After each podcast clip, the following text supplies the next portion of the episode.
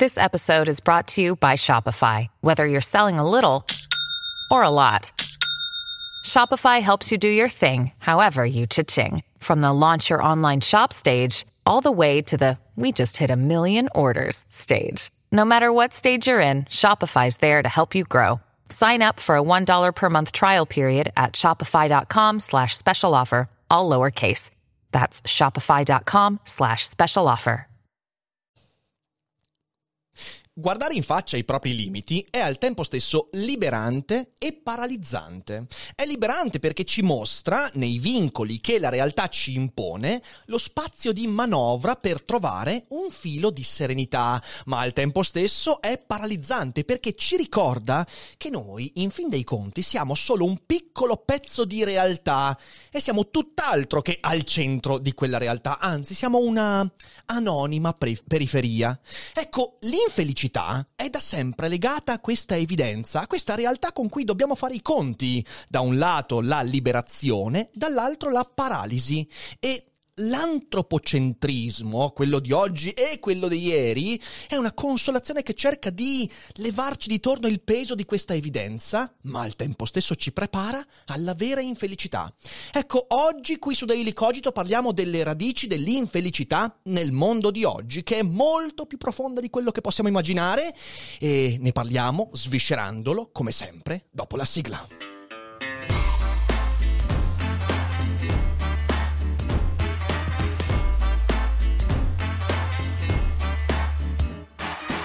Sei su Daily Cogito, il podcast di Rick Dufer. E chi non lo ascolta è cibo per gli zombie.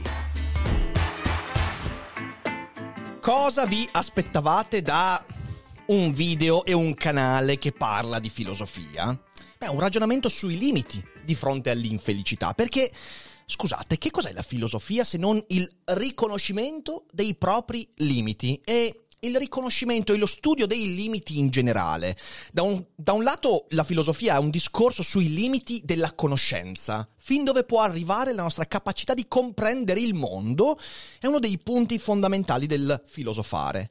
Eh, dall'altro lato è un ragionamento sui limiti della nostra capacità cognitiva, quindi non soltanto di conoscere, nel senso di creare un discorso di verità, su fenomeni del mondo, ma anche su come la nostra cognizione è costruita, quali sono i limiti che ci permettono di incasellare la realtà, le categorie, le scienze cognitive e via dicendo. Inoltre la filosofia è una continua messa in discussione della centralità dell'uomo nell'universo, quindi non solo per vedere dove sta effettivamente l'uomo, non, centro, non certo al centro del mondo, ma quale ruolo ricopre e come può fare i conti con questa difficile evidenza. Ecco, per me la filosofia significa dare all'uomo gli strumenti per interpretare in modo corretto il ruolo che la realtà gli ha già conferito. Solo che lui non lo sa ancora. Ricordate quella citazione di Epitteto fatta anche durante la live monografica su Epitteto?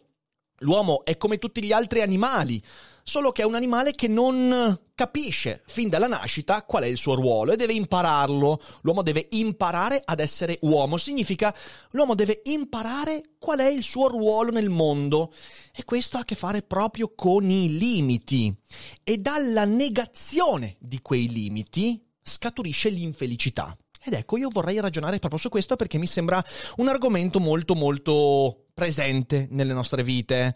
Però prima di fare questo vorrei ricordarvi che ancora più infelice di chi non riconosce i propri limiti è chi non usa i giusti strumenti per mettere in sicurezza la propria connessione, la, po- la propria navigazione sul web.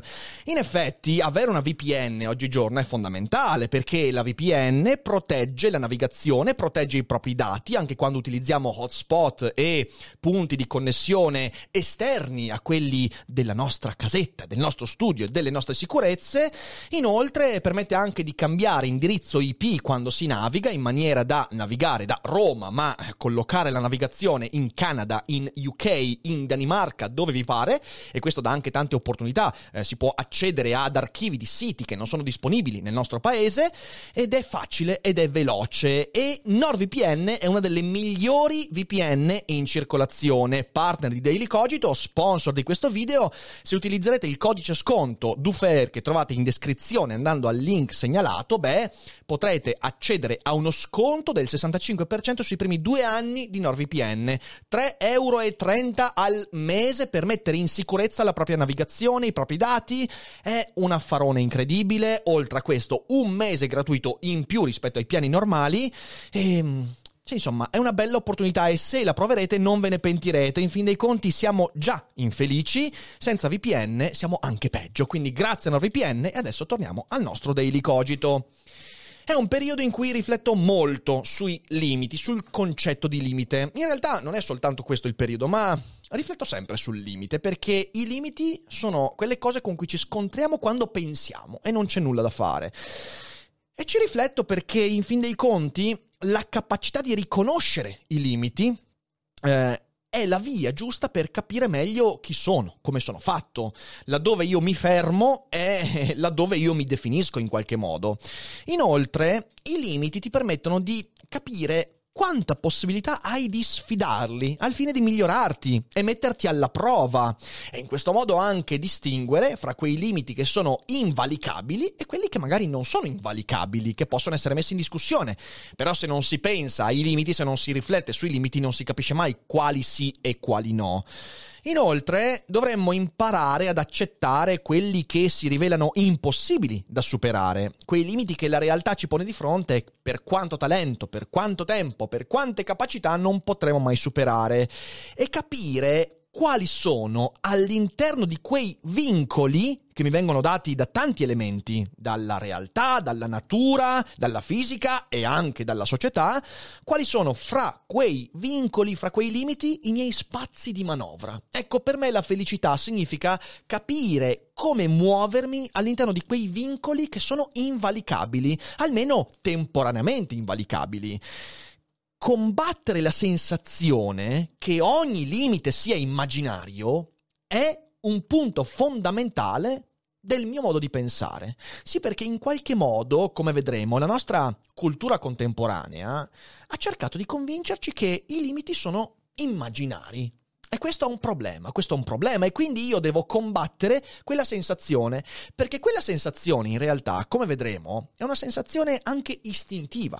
L'essere umano è quella creatura che quando trova un limite cerca di non considerarlo come tale, cerca di vederlo come una deviazione e cerca di superarlo. Come detto, alcuni limiti vanno sfidati, ma bisogna riconoscere quali sì e quali no, altrimenti ci facciamo molto molto male.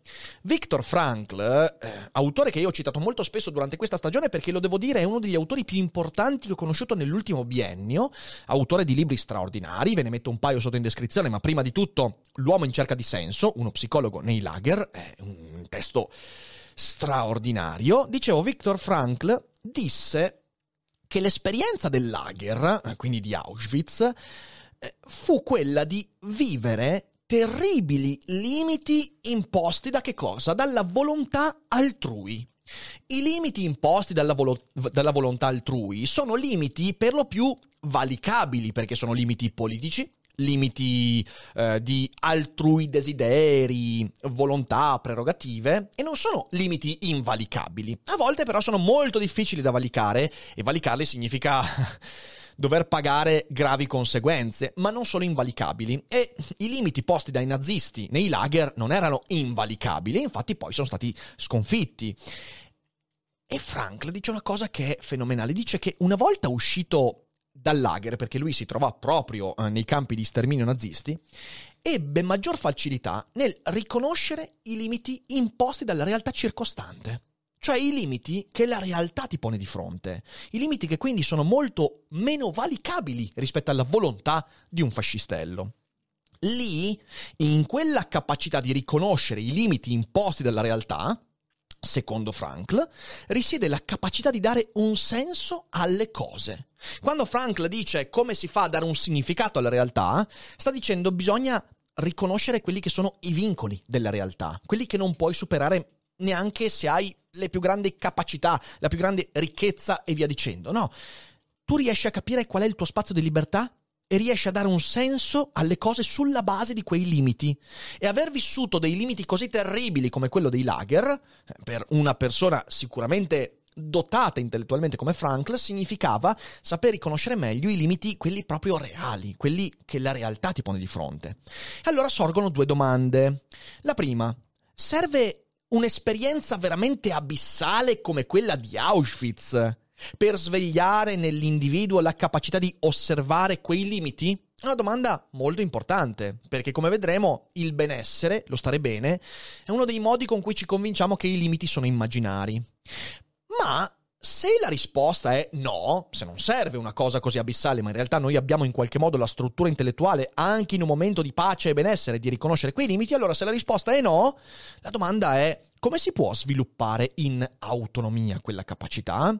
È una cosa a cui non riuscirò a dare risposta in questa puntata, quindi non troverete risposte facili, ma mi piacerebbe ragionare sul negativo di questa eh, capacità, quindi sul vedere invece i limiti come socialmente costruiti. Ecco dove si inserisce l'elemento dell'antropocentrismo. Qualsiasi antropocentrismo nel corso della storia nasce dall'incapacità di riconoscere o dalla volontà di negare i limiti di cui la realtà ci circonda. Filosofia e scienza da sempre tentano di combattere la tendenza dell'antropocentrismo, quindi a considerare i limiti come inventati, immaginari. Ma quell'antropocentrismo riesce sempre a sopravvivere, serpeggiare e progredire. Ed è una brutta malattia. Abbiamo avuto l'antropocentrismo del geocentrismo in antichità, quando pensavamo che la Terra, quindi la casa dell'essere umano, fosse al centro di tutta questa costruzione incredibile che è l'universo. Il geocentrismo fu superato da teorie come quella di Copernico, dalle osservazioni di Keplero, con l'aiuto di Galileo ovviamente, i quali insieme cominciarono a dire, ah, sai che sta roba che casa nostra al centro dell'universo mi sa che è un po' sbagliata? E quindi si è sostituito un paradigma e quel tipo di antropocentrismo, noi siamo al centro del cosmo, è venuto meno. A quel punto sono comunque eh, progrediti tanti diversi antropocentrismi, per esempio quello teologico ovvero l'idea che noi siamo le creature elette dal Signore, da Dio, l'apice dell'evoluzione, quindi c'è l'antropoce- l'antropocentrismo teologico eh, che attraverso, non so, le prove dell'esistenza di Dio di Tommaso eh, tutti i ragionamenti di teologia anche della, della scolastica cerca di dire che i concetti della nostra mente, quindi il concetto di perfezione, di bene, di giustizia, sono il riflesso del fatto che, guarda te, noi abbiamo una corrispondenza con la mente di Dio e quindi siamo più speciali, siamo al centro del creato. E poi arrivano Spinoza e Feuerbach con le loro teorie, Spinoza con eh, l'idea panteistica, considerata a ben dire atea nel senso di questa teologia eh, del eh, Dio come natura, Deus sive natura, e dall'altra parte invece Feuerbach, che qualche secolo dopo Spinoza arriva e dice: No, ma guardate che non siamo stati noi creati da Dio, ma al contrario, siamo noi che abbiamo creato Dio a nostra immagine e somiglianza. E quindi l'antropocentrismo teologico subisce una botta devastante. Sopravvive ancora in molti modi, ma non come nel passato. Dopodiché si innesta anche un antropocentrismo naturalista evolutivo che viene superato da Darwin, cioè l'idea che è vero che il mondo si sviluppa, c'è un'evoluzione, ma in quell'evoluzione c'è un progresso e in quel progresso, guarda caso, l'essere umano è la cosa più progredita, la cosa più perfetta, che si avvicina maggiormente al fine stesso dell'evoluzione. Quindi tu hai un sacco di eh, scienza, anche Lamarck e tanti altri, ma ovviamente anche della filosofia, perché cos'altro è la filosofia della storia di Hegel se non questa idea del perfezionamento della storia che ha, guarda caso, nella razionalità, guarda caso, quella quella umana il suo apice incredibile. E poi arriva Darwin e dice: No, raga, mi spiace, non è esattamente così. C'è un'evoluzione, il mondo è in movimento, la natura, ma non c'è un progresso, c'è un cambiamento, una mutazione continua, in cui delle creature hanno sviluppato anche l'intelligenza e quindi l'antropocentrismo evolutivo con Darwin un po' aiutato da Kant, e magari un giorno facciamo anche un bel video su Darwin e Kant insieme, eh, butta fuori dalla finestra quell'antropocentrismo, ma, ma L'uomo fa sempre di tutto per rimettersi al centro del palcoscenico, perché è lì che sta bene l'essere umano. E così si illude che mettersi al centro del palcoscenico sia la strada per la felicità.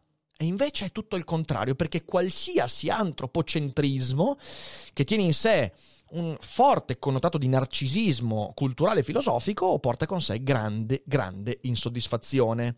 Dov'è che oggi vediamo l'antropocentrismo? Questa idea che l'uomo in qualche modo sia al centro della realtà, o ancora di più, che la realtà ruoti intorno all'uomo.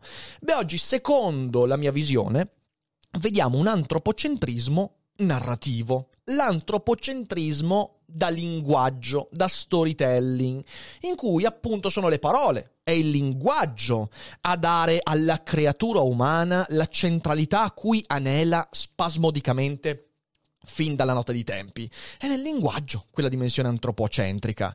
E quindi abbiamo due grandi idee che cercheremo adesso di sviluppare insieme. Da un lato l'idea da guru, L'idea secondo cui eh, se vuoi raggiungere gli obiettivi della vita, se vuoi avere successo, se vuoi riuscire, se vuoi sopravvivere, se vuoi diventare immortale, devi raccontarlo bene. E quindi negli ultimi decenni sono avuti tantissimi tentativi di creare anche un'epistemologia di questo tipo, dalla PNL al marketing, in cui ti viene detto, eh, tu sei padrone del linguaggio e se racconti bene, allora avrai successo. Ed è la prima cosa. La seconda, che molto legata, questa però prende aspetti anche diversi, è l'idea che la realtà sia il prodotto del discorso che ne facciamo, che la realtà sia negoziata attraverso il linguaggio che ci scambiamo. Tutto questo è ammantato da una pretesa epistemologica impossibile, perché si tratta di cose non falsificabili. Attenzione, questa cosa è importante.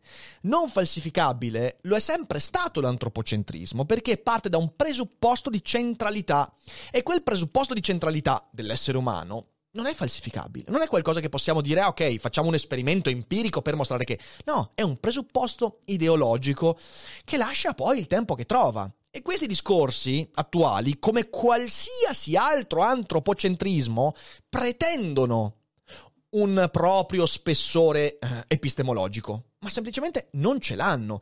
Credete che i geocentristi pensassero che la scienza contraddicesse la loro idea? No! Dicevano che la scienza confermava la loro idea, ma non era falsificabile semplicemente perché non c'era nessun, eh, nessun atteggiamento empirico che potesse falsificare. Quindi provare in qualche modo questo presupposto. E voglio far notare che i due punti che io ho espresso, quindi eh, il discorso del guru, raggiungi gli obiettivi raccontandoti meglio, e l'idea che la realtà sia il prodotto del discorso che ne facciamo, sono posizioni puramente ideologiche, cioè si parte da un presupposto che è di fatto ideologico, ovvero che incarna nelle premesse l'idea che vorremmo provare. E questa cosa qua è importante. Sono teorie che tentano di ridare una parvenza di protagonismo a un uomo che è smarrito, un uomo in cerca del trono perduto, come avrebbe detto Zarathustra nel eh, testo di Nietzsche. Perché Nietzsche, quando dà la parola all'ultimo uomo, agli uomini che arrivano o subito prima o subito dopo quell'evento della morte di Dio, che è lo smarrimento delle certezze, beh, racconta degli uomini che vogliono riempire quel trono a tutti i costi che non sanno abbandonare il trono di Dio e quindi devono porre sempre qualcosa di più là. E che ci piaccia o meno, nell'ultimo secolo è il linguaggio che è stato posto là, al posto di Dio, sul cadavere decomposto di Dio, come eh, avrebbe detto Nietzsche. E questa cosa noi dobbiamo, dobbiamo vederla per quello che è, cioè un antropocentrismo che, come tutti gli antropocentrismi, si ammanta da epistemologia, discorso pseudoscientifico. Lo scopo finale qual è di tutta questa costruzione? Beh, come di qualsiasi momento in cui la filosofia, la cultura ha cercato di rimettere l'uomo al centro, lo scopo finale è restituire all'uomo la sua libertà di essere quello che vuole. Perché ogni antropocentrismo si basa sull'idea che i limiti della realtà sono limiti immaginari, che non esiste veramente un limite, che possiamo essere immortali, onnipotenti. Poi abbiamo un po' ancora pudore di dire queste cose. Ma nella manifestazione che facciamo di questo atteggiamento vediamo tutta la hubris di cui ogni ideologia poi in fin dei conti è pregna. E com'è che cerca di restituire all'uomo quella libertà di essere quello che vuole, la volontà come primato della, del divenire, come primo elemento dell'essere? Beh, convincendolo che i limiti sono socialmente costruiti. E questo ovviamente ha una tradizione molto molto importante, da Rousseau col mito del buon selvaggio a Frankenstein con l'idea che anche la mostruosità del dottor Frankenstein è nata buona e poi è la società che lo fa diventare malvagio, ovvero tutti i limiti che la realtà ci pone non sono limiti della realtà, del mondo, sono limiti socialmente costruiti. E quindi tu per diventare quello che vuoi devi vedere quei limiti per quello che sono, limiti valicabili, criticabili, perché tutti i limiti sono socialmente costruiti. In secondo luogo, dissuadendo l'individuo dal considerare la realtà come qualcosa di reale, concreto. E questo è un pensiero che ci porta ad essere preda di ideologie, perché quando tu ti convinci che la realtà sia una proiezione, un'illusione, una, un qualcosa di costruito da chissà chi, da chissà quale potere, a quel punto sei molto più facilmente preda di ideologie perché non hai più un contatto empirico con la realtà, perché la realtà è decisa da altri. E allora tu cerchi di aderire all'ideologia che ti fornisce l'immagine della realtà più adeguata a quello che pensi eh, di poter essere, di diventare. E in ultima istanza, eh, quando si fa questo tipo di discorso, si confonde la mappa col territorio. Quante volte l'abbiamo detto? Eh, e qual è il discorso che secondo me è pregnante e che poi riprendiamo alla fine? Che noi oggi possiamo permetterci di dire la mappa è il territorio, la realtà è negoziata, la vita è tutta linguaggio e nel linguaggio c'è la libertà, perché il benessere sta facendo da cuscinetto. Noi possiamo permetterci di confondere mappa e territorio perché stiamo sufficientemente bene da poter rinviare le conseguenze di questa illusione. Ecco allora che l'antropocentrismo linguistico nega che il linguaggio sia la conseguenza di una realtà concreta, di una re- realtà reale, esistente. E vuole convincerti di varie cose. Vuole convincerti del fatto che il linguaggio dipende interamente dalla tua volontà e che tu ne sia padrone.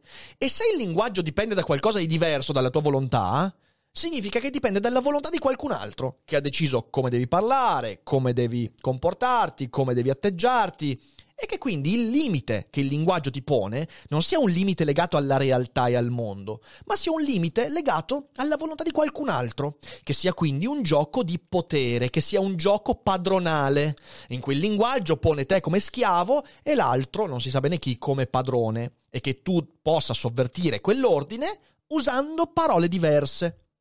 In secondo luogo, vuol convincerti che la realtà è la conseguenza di come parliamo della realtà. E attenzione, qui nessuno vuole negare il fatto che le storie che raccontiamo siano fondamentali per la nostra vita. Ci mancherebbe, io sono un narratore, io scrivo racconti, scrivo romanzi e so perfettamente quanto è fondamentale esprimere. Ma dall'altra parte, questo rovesciamento che dicevo, non il linguaggio come conseguenza di una realtà già avvenuta, ma la realtà come prodotto del linguaggio, per me è un rovesciamento che ci toglie da sotto i piedi proprio la realtà, il mondo. Ed è da qui che derivano culturalmente e anche storicamente tutte le proposte di linguaggio inclusivo, dallo schwa all'asterisco, al tentativo di cambiare i pronomi e i modi di esprimerci, determinato questo cambiamento del linguaggio per convinzioni politiche o per istanze ideologiche e non per conseguenza di una realtà umana, psicologica, storica e tutto quanto. Insomma, il linguaggio è in tuo potere e lo è di conseguenza la realtà. Ma le trasformazioni del linguaggio, che noi sappiamo e abbiamo studiato, non sono mica create a tavolino. Facciamo degli esempi. Provate a guardare il periodo fascista. Periodo fascista è un periodo in cui è stato letteralmente inventato a tavolino un certo tipo di linguaggio, adottando parole italianizzate, inventando termini e anche cercando in ogni modo di propagare l'uso di questi termini. Dal termine tramezzino, cioè sono tantissimi che poi sono passati, in realtà no, sono pochi quelli che sono passati, ma sono tantissimi quelli che erano stati proposti durante il periodo eh, fascista in Italia. E sono stati usati mica per due anni, tre anni, sono stati usati per il ventennio e c'erano coinvolti intellettuali, politici, c'erano leggi, regolamenti, c'era di tutto che cercava di dire dobbiamo cambiare il modo con cui esprimiamo il mondo perché? Perché la realtà noi possiamo farla nostra usando il linguaggio. E cos'è accaduto? È accaduto che appena è caduto il regime fascista sono forse due, tre le parole che sono sopravvissute. Eh, incredibile che nella realtà dei fatti le cose più sopravvissute sono i nomi di autori anche di filosofi italianizzati. Quindi René Descartes viene chiamato anche dal sottoscritto, è Cartesio. Questo è un retaggio molto, molto legato a questo atteggiamento. Però sono pochissime le cose sopravvissute. Il che significa che è il linguaggio, non è che tu lo decidi a tavolino. E per quanto il potere sia coercitivo, se il linguaggio che usi non aderisce a una realtà, a una sensibilità, a una psicologia, a degli eventi, a un mondo che preesiste a quel linguaggio, quel linguaggio morirà perché resterà una fantasia. Certo che noi possiamo inventarci linguaggi. Tommaso Landolfi ha inventato linguaggi, Antonio Moresco ha inventato linguaggi, Calvino ha inventato linguaggi, Tolkien ma sono linguaggi che se sopravvivono, sopravvivono in contesti dove le persone riconoscono l'utilità di quel linguaggio. E quindi, di nuovo, ha un mondo, ha una sensibilità preesistente. Ma non è che se domani tutti i tolkieniani de- desiderano veder trionfare il Sindarin e il presidente degli Stati Uniti d'America div- è un tolkieniano, non so, Biden è tolkieniano, non lo so, decide di adottare il Sindarin come lingua di scambio commerciale, allora il mondo, e lui può mettere in atto tutte le misure repressive, tutto quello che vuole, ma non è che verranno cambiate cambiate queste cose. Perché? Perché il linguaggio, che ci piaccia o meno, è conseguenza di una realtà che pone limiti prima dei limiti sociali, politici e costruiti ideologicamente. Ma un altro esempio è la propaganda nazista. Ne ho parlato proprio nel QA di qualche giorno fa, quando mi è stata posta una domanda. Come la vedi la propaganda nazista nei termini del linguaggio socialmente prodotto e che produce realtà? Ma è evidente che se uno va a studiare la storia della propaganda nazista, si accorgerà che dietro quella storia, dietro le decisioni di Goebbels e dei grandi ideologi della, eh, del linguaggio nazista, c'era uno studio che tentava di capire come quel nuovo linguaggio avrebbe potuto impattare su una sensibilità che si sviluppava da 50-60 anni. Non è che Goebbels un giorno si è svegliato e ha detto ah, facciamo il cinema di regime e da questo effettivamente creeremo la nuova mentalità, il nuovo linguaggio. Non è andata così. E noi possiamo dire che è andata così e raccontarcelo, ma la realtà dei fatti è diversa. Che la sensibilità su cui si è innestato quel linguaggio e che comunque non è stata sufficiente per far sopravvivere quel linguaggio dopo il periodo nazista, era una realtà preesistente a quel linguaggio. E di tutto possiamo dire esattamente questo. Se oggi noi adottiamo parole, espressioni, guardate il linguaggio dei giovani, quanto cambia. Se accadono queste cose, non è perché ci siano persone che decidono come adottare e cosa adottare. Il linguaggio è qualcosa che noi acquisiamo dalla relazione con la realtà, dall'esperienza, e non è il contrario. Ecco, la pretesa epistemologica invece di questo antropocentrismo linguistico è ancora più ridicola quando ci si accorge che noi siamo considerati determinati in tutto. Siamo considerati automi in tutto dalle neuroscienze, dagli studi sociologici, a tutto quanto, eh, meno che dal linguaggio. Siamo determinati in tutto meno che dal linguaggio. Lì, nel linguaggio, non si sa bene perché, non si sa bene per come, siamo liberi di scegliere e di produrre la realtà attraverso quello che è un programma politico del linguaggio. Giocando il potere, rifiutando il potere, cercando di scambiare i termini, lì siamo liberi. Siamo liberi di diventare quello che vogliamo, siamo liberi di emanciparci. Ma come? E in tutto il resto no. E perché nel linguaggio? Perché è pura ideologia, perché, signore e signori, e lo dice una persona che ha molta stima del libero arbitrio, noi siamo determinati da tutto e anche dal linguaggio. E le parole che io sto esprimendo in questo momento sono il frutto di una catena causale che è molto, molto più lunga rispetto al momento in cui ho cominciato a partorire questo daily cogito. Che ci piaccia o meno, il linguaggio è determinato non dalla mia volontà, ma dalla realtà che preesiste, come qualsiasi altra cosa. E poi, se qualcuno vuole andare a ragionare sul libero arbitrio, beh, recuperatevi la mia monografica di qualche giorno fa sul libero arbitrio, perché lì la cosa è stata trattata. Quindi, queste cose sono fondamentali da vedere quando entriamo in contatto con anche eh, questioni molto di attualità, come appunto ho citato il linguaggio inclusivo, come la cancel culture che cerca di dire se tu elimini certi termini, elimini il problema, impatti sul problema, ma non è così. E la storia ce lo dice che non è così, anzi, quando tu elimini certi termini stai dando potere a quei termini, perché quel termine, la N-word, la F-word, i termini legati al nazismo, al comunismo, tutte le cose che hanno creato sofferenza, quei termini sopravvivono nell'agone del nostro dibattito, non perché qualcuno ha deciso di farli sopravvivere, ma perché quei termini, che ci piacciono meno, vanno a collegarsi a una realtà ancora esistente la N-word eh, in alcuni contesti viene usata così perché esiste ancora una sensibilità che ha impatto su quel tipo di concezione razzista, discriminante e così possiamo dire di tutto. E non è eliminando quella parola che tu eliminerai quella realtà. È il contrario, devi impattare su quella realtà in modo adeguato per normalizzare anche quella parola per far tornare quella parola alla normalità, oppure per farla eliminare espungendola dal discorso pubblico, ma non perché qualcuno lo decide con una legge o politicamente. Questo è l'atteggiamento sbagliato. Non è eliminando la parola che tu eliminerai il problema. E chi la pensa così è solo perché si è convinto del rovesciamento fra linguaggio e mondo. Questa che sto esprimendo è un'idea consolante ed è per questo che funziona. Ed è consolante in due modi.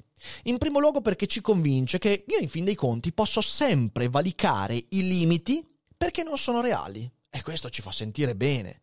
E in secondo luogo, i miei limiti sono non limiti della realtà, del mondo, invalicabili, ma sono l'azione di qualcuno contro di me. Ecco allora che cosa diventa il linguaggio. Il linguaggio diventa terreno di scontro, diventa terreno di dibattito, terreno di guerra, guerra ideologica ovviamente. E quindi lì succede tutto quello che capita con l'ideologia, si, produ- si produce il nemico, che è un nemico raccontato, narrativo, il capitalismo, il sistema, il patriarcato e via dicendo. E a quel nemico si costruisce tutto un sistema di controlinguaggio che però in fin dei conti ci rende completamente inermi di fronte alla realtà, perché mentre noi puntiamo l'osservazione su quel terreno di scontro, la realtà dall'altra parte va avanti e se ne frega di noi. Ma tutto questo è solo l'ultimo ritrovato dell'antropocentrismo, in cui tutto viene umanizzato nello storytelling. Guarda caso, eh, vedi il discorso animalista, che molto spesso umanizza la dimensione animale con discorsi sull'etica, con discorsi che in realtà attengono alla nostra dimensione umana. È il tentativo di espandere i nostri limiti anche a tutto il resto, perché se tu ti convinci che i limiti sono immaginari, allora i tuoi limiti possono diventare limiti di qualunque altra cosa. Oppure certa retorica ambientalista, dove i limiti dell'umano, cioè il rischio dell'umanità di scomparire per causa nostra diventano limiti del pianeta, come se l'azione umana potesse distruggere l'intera vita, l'intero ecosistema, quando in realtà le cose non stanno esattamente così, siamo noi ad essere in pericolo e esserci met- messi in pericolo, ma la Terra in realtà è sopravvissuta a cose molto peggiori rispetto all'umanità. E noi di nuovo valichiamo i nostri stessi limiti espandendoli oltre quello che è effettivamente il riconoscimento di ciò che siamo. E dimentichiamo il fatto che non è la realtà che si adatta alle storie, è il contrario. Una buona storia è quella che racconta qualcosa di reale, cioè qualcosa che ci aggancia a una realtà. Ora, vi avevo promesso di parlare di infelicità. Ecco allora, come ogni antropocentrismo, anche questo è promessa di pace e di felicità, ma solo e soltanto finché la realtà non ci presenta il conto. Ovvero finché le illusioni autoindotte da questo sistema ideologico dell'antropocentrismo non crollano e prima o poi crollano. Frankl era convinto che non c'è altro modo che prendere sul serio i propri limiti per riuscire a dare un senso alle cose. E dare un senso alle cose, cioè dare un ordine a quello che è il marasma che mi circonda, è l'unica cosa che possiamo fare per ritagliarci un minimo di felicità. La felicità passa inevitabilmente per la capacità di riconoscere i limiti riconoscere quali sono valicabili, sfidabili e quali no, e agire di conseguenza per ritagliarmi il mio spazio all'interno di quei vincoli che la realtà mi, mi ha posto. Un'idea molto simile in realtà c'è in moltissimi pensatori, però c'è in Seneca. La felicità a un certo punto, dice Seneca nel De Brevitate Vite, è vedere i limiti dell'uomo, permettere all'uomo di riconoscere i suoi propri limiti, quelli reali, quelli con cui non puoi farci nulla, e ovviamente ne abbiamo già parlato di uno dei limiti, anzi il limite fondamentale che è la morte, eh, vedere i limiti dell'uomo e agire di conseguenza. Soltanto all'interno di quei vincoli riuscirò a trovare la mia dimensione. E quindi il nostro compito è quello di contrastare questo pensiero, perché questo è un pensiero che ci esenta dal riconoscimento dei limiti. E questo aspetto è proprio dell'antropocentrismo, portare i limiti del sé oltre i confini di ciò che è mio, di ciò che sono. Lo dicono anche in Solaris, visto che lo cito poco questo libro.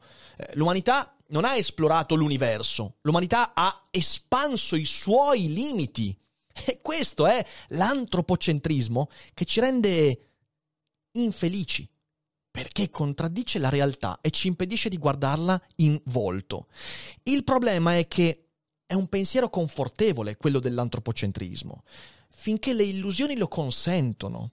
E questa cosa, che è un po' un paradosso, noi attualmente viviamo in un benessere, per quanto ci sia stata la, la, crisi della pandemia, per quanto ci siano state crisi economiche, però noi viviamo in un benessere che ci permette di prolungare la vita delle illusioni, perché è come se ci fosse un cuscinetto, un cuscinetto fra noi e la realtà. E in quel cuscinetto noi ci siamo convinti di poter perdurare ancora un po' nelle nostre illusioni, di convincerci ancora per un po' che sono non sono illusioni ma sono reali e che il nostro potere è immenso, è infinito. Eh, poi cadiamo nella miseria perché la realtà ci colpisce. E finora è capitato in modi piccoli, pure la pandemia da Covid è stato un modo piccolo, tra virgolette, eh, per quanto possa essere piccolo, per, per farci cadere nella realtà, però abbiamo ancora tanta tanta strada per poter nutrire le nostre illusioni e questo è l'antropocentrismo che ci rende infelici. Il nostro antropocentrismo, quello di oggi, è nel linguaggio. In primo luogo perché ci siamo convinti che le parole che usiamo o eliminiamo producono la realtà e questo è sbagliato. In secondo luogo perché ci siamo convinti che se lo puoi raccontare, beh, allora lo puoi fare. E questo è sbagliato, perché fare attiene alla realtà, raccontare si deve legare ai limiti che la realtà già mi ha, mi ha posto. In terzo luogo, i limiti sono quelli del linguaggio e quindi il potere sta nella narrazione. E tutti i limiti che trovi sono limiti prodotti da qualcuno che ha raccontato le cose meglio di te, in modo più potente, più prevaricante, più convincente, più persuasivo. Sii più prevaricante, sii più persuasivo, abbi il coraggio di prendere in mano il tuo potere. E questa è una visione molto limitante, perché sposta l'attenzione su una cosa che in realtà non è il nostro potere. Il linguaggio non è il nostro potere, che ci piaccia o meno. In fin dei conti, secondo questa narrazione, tu sei ciò che vuoi essere e devi padroneggiare la tua storia. Questo è il grande baratro della nostra infelicità attuale. Sii il centro del tuo universo narrativo. Un tempo eravamo al centro dell'universo cosmico, poi siamo stati al centro dell'universo evolutivo, adesso siamo al centro dell'universo narrativo e il linguaggio è il campo di battaglia. Combatti la tua battaglia con questi presupposti non siamo soltanto infelici, perché poi la eh, realtà arriva e contraddice tutte le nostre illusioni. Siamo anche perduti. La mappa si confonde col territorio e noi ci accorgeremo mm, di questo cadendo in un burrone. Però almeno lo racconteremo bene e mi sembra una magra consolazione questo panorama che vi ho disegnato per me è uno dei motivi per cui noi attualmente ci sentiamo così smarriti, perché stiamo indirizzando l'attenzione su cose che non sono cose in nostro potere o che almeno devono essere comprese all'interno di un vincolo che è un vincolo reale, che esiste, che c'è. È il linguaggio che è veramente il nostro strumento più essenziale, eh? non sto dicendo questo, è il nostro strumento più essenziale, però è uno strumento che esiste in conseguenza di realtà. Il linguaggio traduce, codifica una realtà preesistente. E per impattare su quella realtà, certo devo capire come raccontarla, ma questo non significa cambiare la realtà, significa accordare meglio la mia mappa al mio territorio, per evitare i burroni in cui rischiamo sempre di cadere. Se facciamo questo, non è che siamo felici, però almeno ci ritagliamo le condizioni della felicità, della serenità. Se ci convinciamo che il linguaggio è il nostro dominio e l'essere umano è una creatura linguistica e la realtà è il prodotto di come la raccontiamo, allora prima o poi, convincendoci che la mappa sia una pianura rigogliosa e tranquilla, metteremo un piede in fallo e ci faremo un sacco male.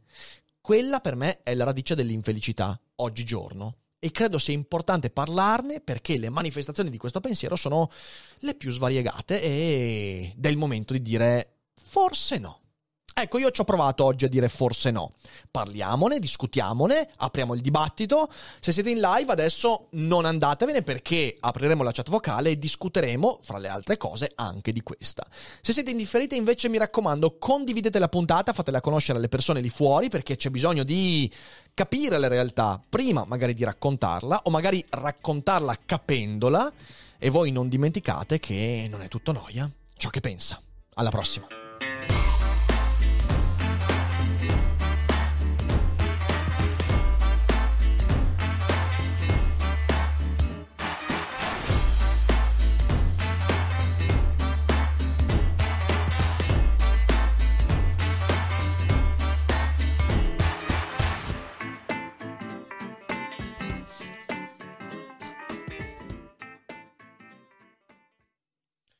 Vacanze in Sicilia o in Sardegna? Con i traghetti GNV porti tutto quello che vuoi, ti rilassi fino a destinazione e se prenoti entro il 14 maggio, posto ponti a partire da 33 euro. Non c'è modo migliore per andare in vacanza. Scopri i dettagli su gnv.it. Offerta valida sulle linee Napoli-Palermo e Genova-Olbia, 10.000 posti disponibili.